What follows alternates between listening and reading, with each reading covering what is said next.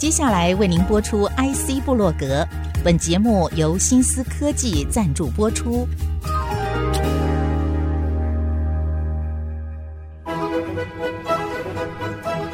欢迎登入 IC 部落格，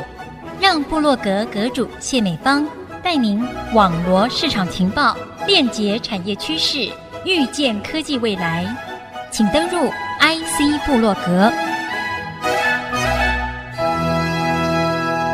这里是 IC 之音主客广播 FM 九七点五，欢迎听众朋友再度收听 IC 部落格新思科技专题系列报道。我是 IC 部落格阁主谢美芳。今天在新思科技系列专题当中啊，邀请新思科技全球副总裁，也是我们的新思科技董事长暨总经理李明哲 Robert 分享台湾高科技产业发展重要的议题。各位听众，大家好，美方好，我是 Robert。我想这两年呢、哦，因为过度的这个疫情发展的关系，也意外让我们培养出了强大的这种环境适应能力。在新思科技在全球 EDA 工具大厂这样的一个角色扮演上头啊，董事长，您希望新思科技啊继续的用什么样的一个实力来协助解决来自于全世界啊汽车电子库存跟缺料这样的一个实际的问题？汽车电子的供应链这个问题，事实上是蛮复杂的，不是新思科技一家公司可以解决。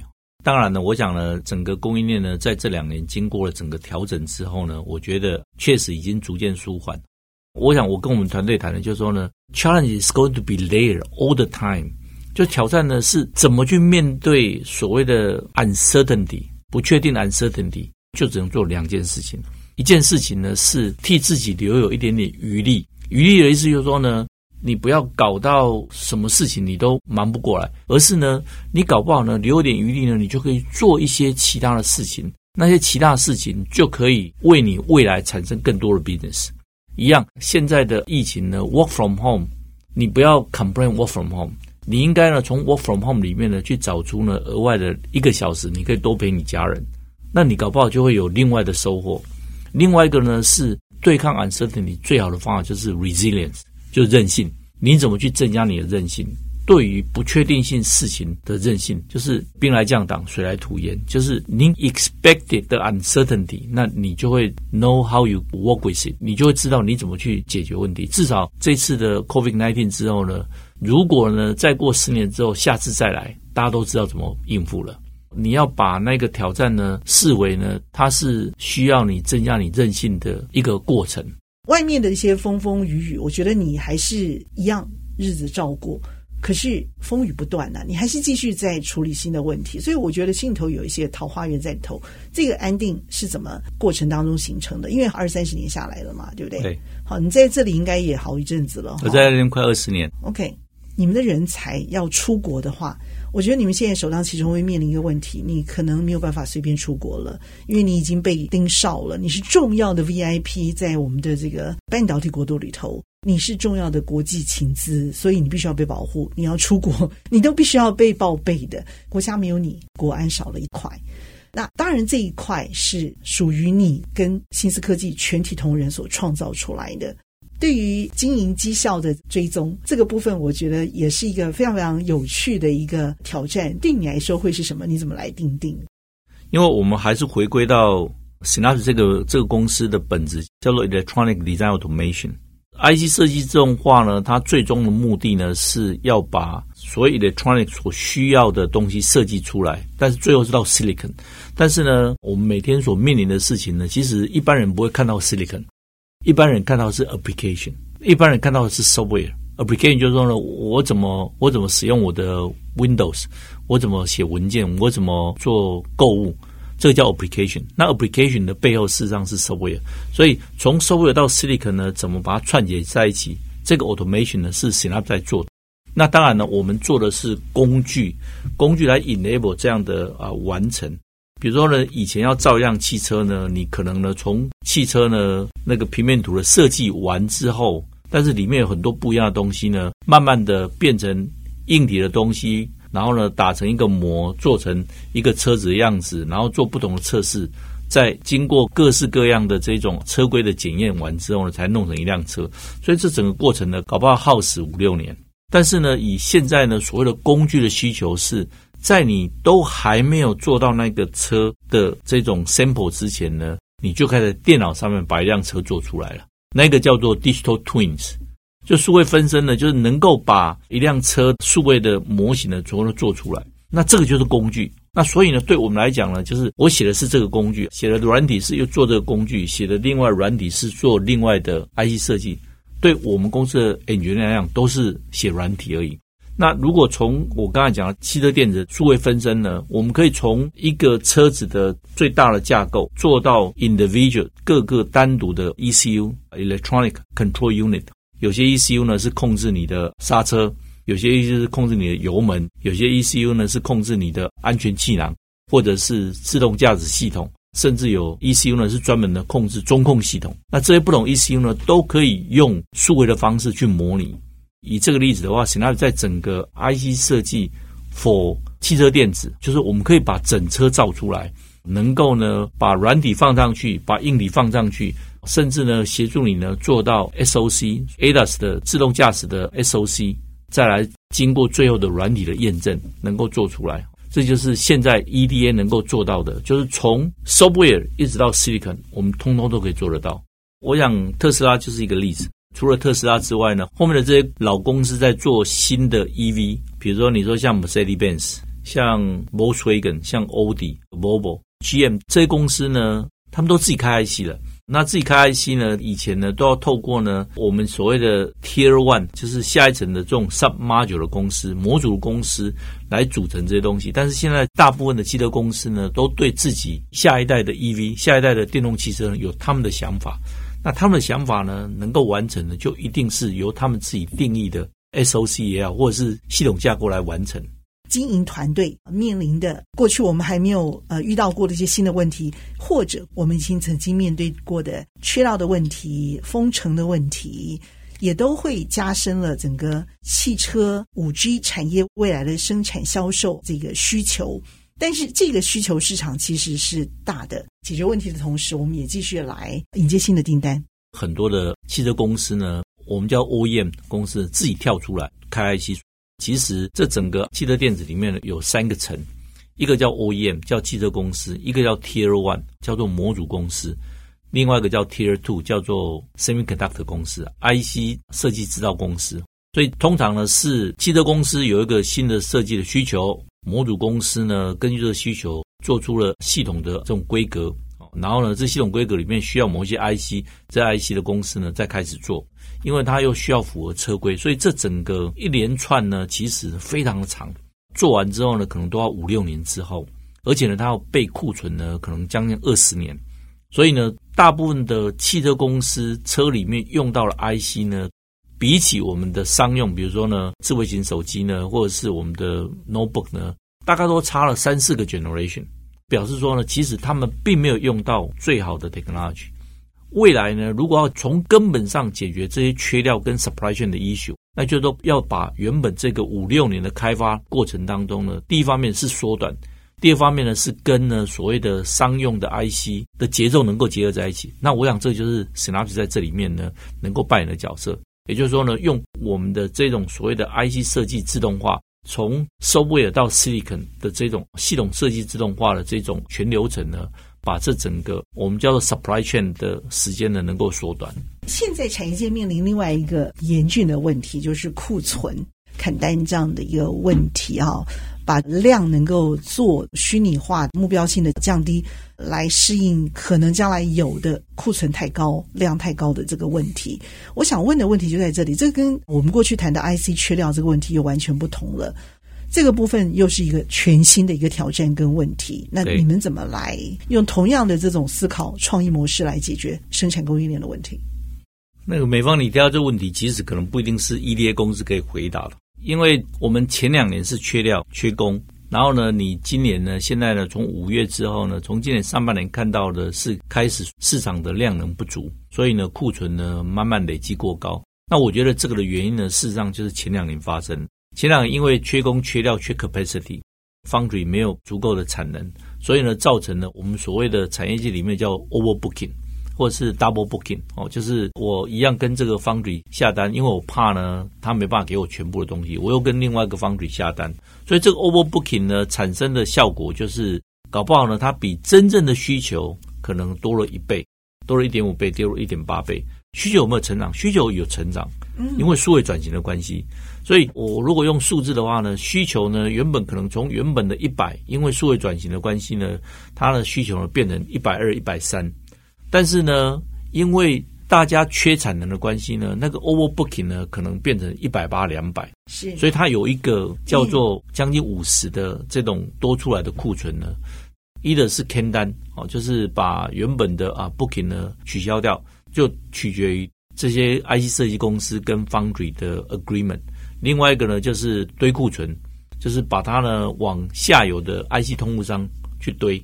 那 IC 通路商呢去堆呢，它要卖得出去给系统厂商，才能够消耗库存嘛。所以这个都有一个滞后效应哦。这滞后效应呢，我想至少要两个季度以上。所以我我觉得从需求到产品的产生到需要 IC ready，然后 IC 要 ready 之前要生产，生产之前要设计，这一连串我们叫做整个 supply chain 整个产业链，其实它每一段事实上都有滞后效果的事情发生，所以它会需要一段时间。这个整个产业呢，就是一个学习的过程了。有些公司呢就会 manage 的比较好，有些公司 manage 比较不好，这是一个我们整个产业的常态。经过这一次的洗牌之后。我想呢，我们现在看到的 Gartner 呢，在七月份的 Marketing Report，我想呢，今年呢，二零二二年呢，我觉得我们全世界呢，应该呢，整个产值还可以到十六、十七 percent 的 growth，但是呢，明年呢就降下来，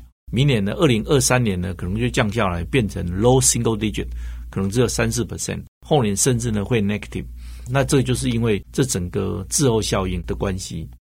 应该还是会有做一些应变的做法，这样来弹性因应这可能有的一些压力跟经营的这个问题，你们会怎么来看？对客户的库存呢，其实比较会直接影响的是客户有没有开新的计划。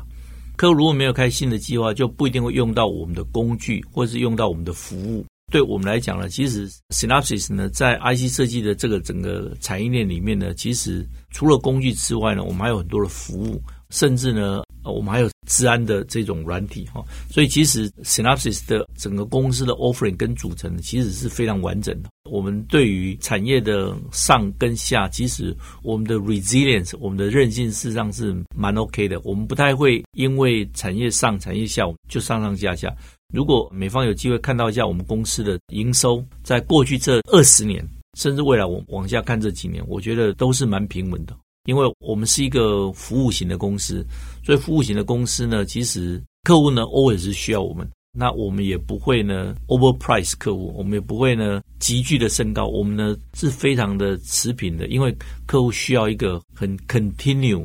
consistent 的 support infrastructure。在下个半段的节目当中，我要继续透过我们的新思科技的副总裁李明哲董事长，也是我们的总经理 Robert 精彩的分享。稍后呢，再回到 IC 布洛格新思科技系列专题报道当中，和听众朋友来分享精彩的一手消息。谢谢，谢谢.好，谢谢。欢迎听众朋友再度回到 IC 布洛格。那么今天的新思科技专题系列里头，邀请到新思科技全球副总裁、董事长兼总经理李明哲 Robert 和听众朋友来分享。我们讲到 IC 晶片缺料的部分的时候。再想到车电这方面的这个 IC 的需求，这两个东西怎么去找到一个最佳的一个成长利益平衡点？我也很好奇，因为现在车电的需求太高太高了。那这方面的 IC 设计呢，也是最热门的这个新一代自动驾驶哦所需要的这个 AI 智慧单晶片 SoC 哦，IC 设计这一块领域可以置入之处，我相信它的这个创意空间是大的。您怎么来看这一块潜大的市场？美方谢谢你提这个问题啊，特别是汽车电子这一块 IC 的市场对台湾的这 IC 设计公司的意义所在。因为其实传统呢，台湾的 IC 设计公司比较少涉入所谓汽车电子所需要的 IC，原因呢就在于它从 IC 设计到跟所谓的模组公司 Tier One 合作到汽车公司，这个的时间很长。我们这个叫 design，design 时间呢可能超过五六年以上。然后你要备二十年的库存，所以这个大部分呢，对于台湾的 IC 设计公司不是一个好的 market。我们都习惯呢做那一种呢，那个量大啊样少的 market。但是新一代的这种电动汽车呢，其实是五花八门的。我所谓五花八门，就是说呢，你未来可能看到呢很简单的 EV，很简单的这种，比如说呢四轮，甚至围绕有三轮的，专门的给比如说社区用的那种，其实你都可以把它当做 EV。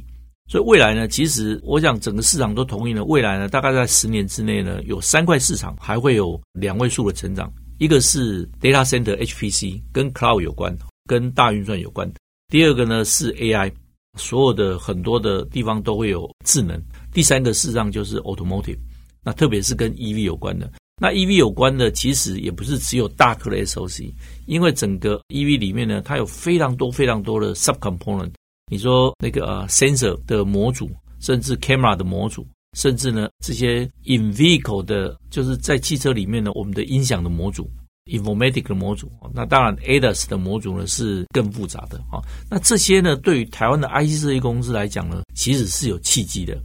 唯一缺的就是说呢，从 IC 设计本身怎么去接到，我们就要接到 Tier One 的模组公司到汽车公司这一条线，能不能把原本那个五六年变成是两三年？如果可以变成两三年，这件事情就可行。那当然，它需要其他的协助，就说呢，怎么把这些东西呢变成自动化？我举一个我们最近发生的例子，台湾有个面板的厂商，实际上它是做面板的。但是呢，他呢，那个为了要提供一辆汽车公司前面的 display，就这汽车公司说，哎，那个在你把面板做来给我之前呢，你能不能产生一个 model 给我？因为我现在用 Synopsys 系统设计的软件叫做 Virtualizer，那个 Virtualizer 就是 Digital Twin 数位分身的一个架构设计。所以在你还没有整车做出来之前，你已经可以在电脑上面模拟了。那它模拟呢？它就要模拟一块是跟跟它的 LCD display 有关，所以这个公司就要去提供一个这样的模组 model 给这个车厂，在它还没有出货之前。所以如果假设台湾的公司可以在这个产业链里面呢，找出新的 methodology、新的方法，事实上可以大大缩短进到这个市场的时间。那我想，这个是台湾的 IC 设计公司在未来的一个非常好的契机，就是说呢，你只要适当的啊找到对的工具跟 methodology，那你大大可以缩短你进到汽车电子的这个时间。OK，我想进入这个大门的话，我相信那个路啊，绝对是有的，要经过一些困难的险阻。那这些关卡，也就是我们的传统厂商必须要去面对的，对。用智慧好，用信心去解决。接下来也衔接这个问题哦，那我们也希望从晶片设计到验证这一路到台积电下线之前，其中所需要的 EDA 工具的确相当的多，好，很复杂哦，门槛也很高。那可能对很多的这些新创型的公司，它的规模并不是那么大，可是它也有杀手型的应用跟构想跟创意哦。对。那这就是您所谓的这种少量但是多样型的这样的一个新创者来说，你们对于他们的这个建议又会是什么样的一个解决方案，来提供他们做可能的这个参考，大胆的一个设计来使用？这个对口，我相信也是你们想要尝试切入的一个方向吗？美方，谢谢你问到这个问题，因为呢，EDA 呢确实不是一个便宜的工具。如果你要成立一个 IC 设计公司，做一个比如说六十五纳米的芯片，你呢可能一开始公司 set up 呢，你先用十个人好了，用十个人来 set up 这个公司的话呢，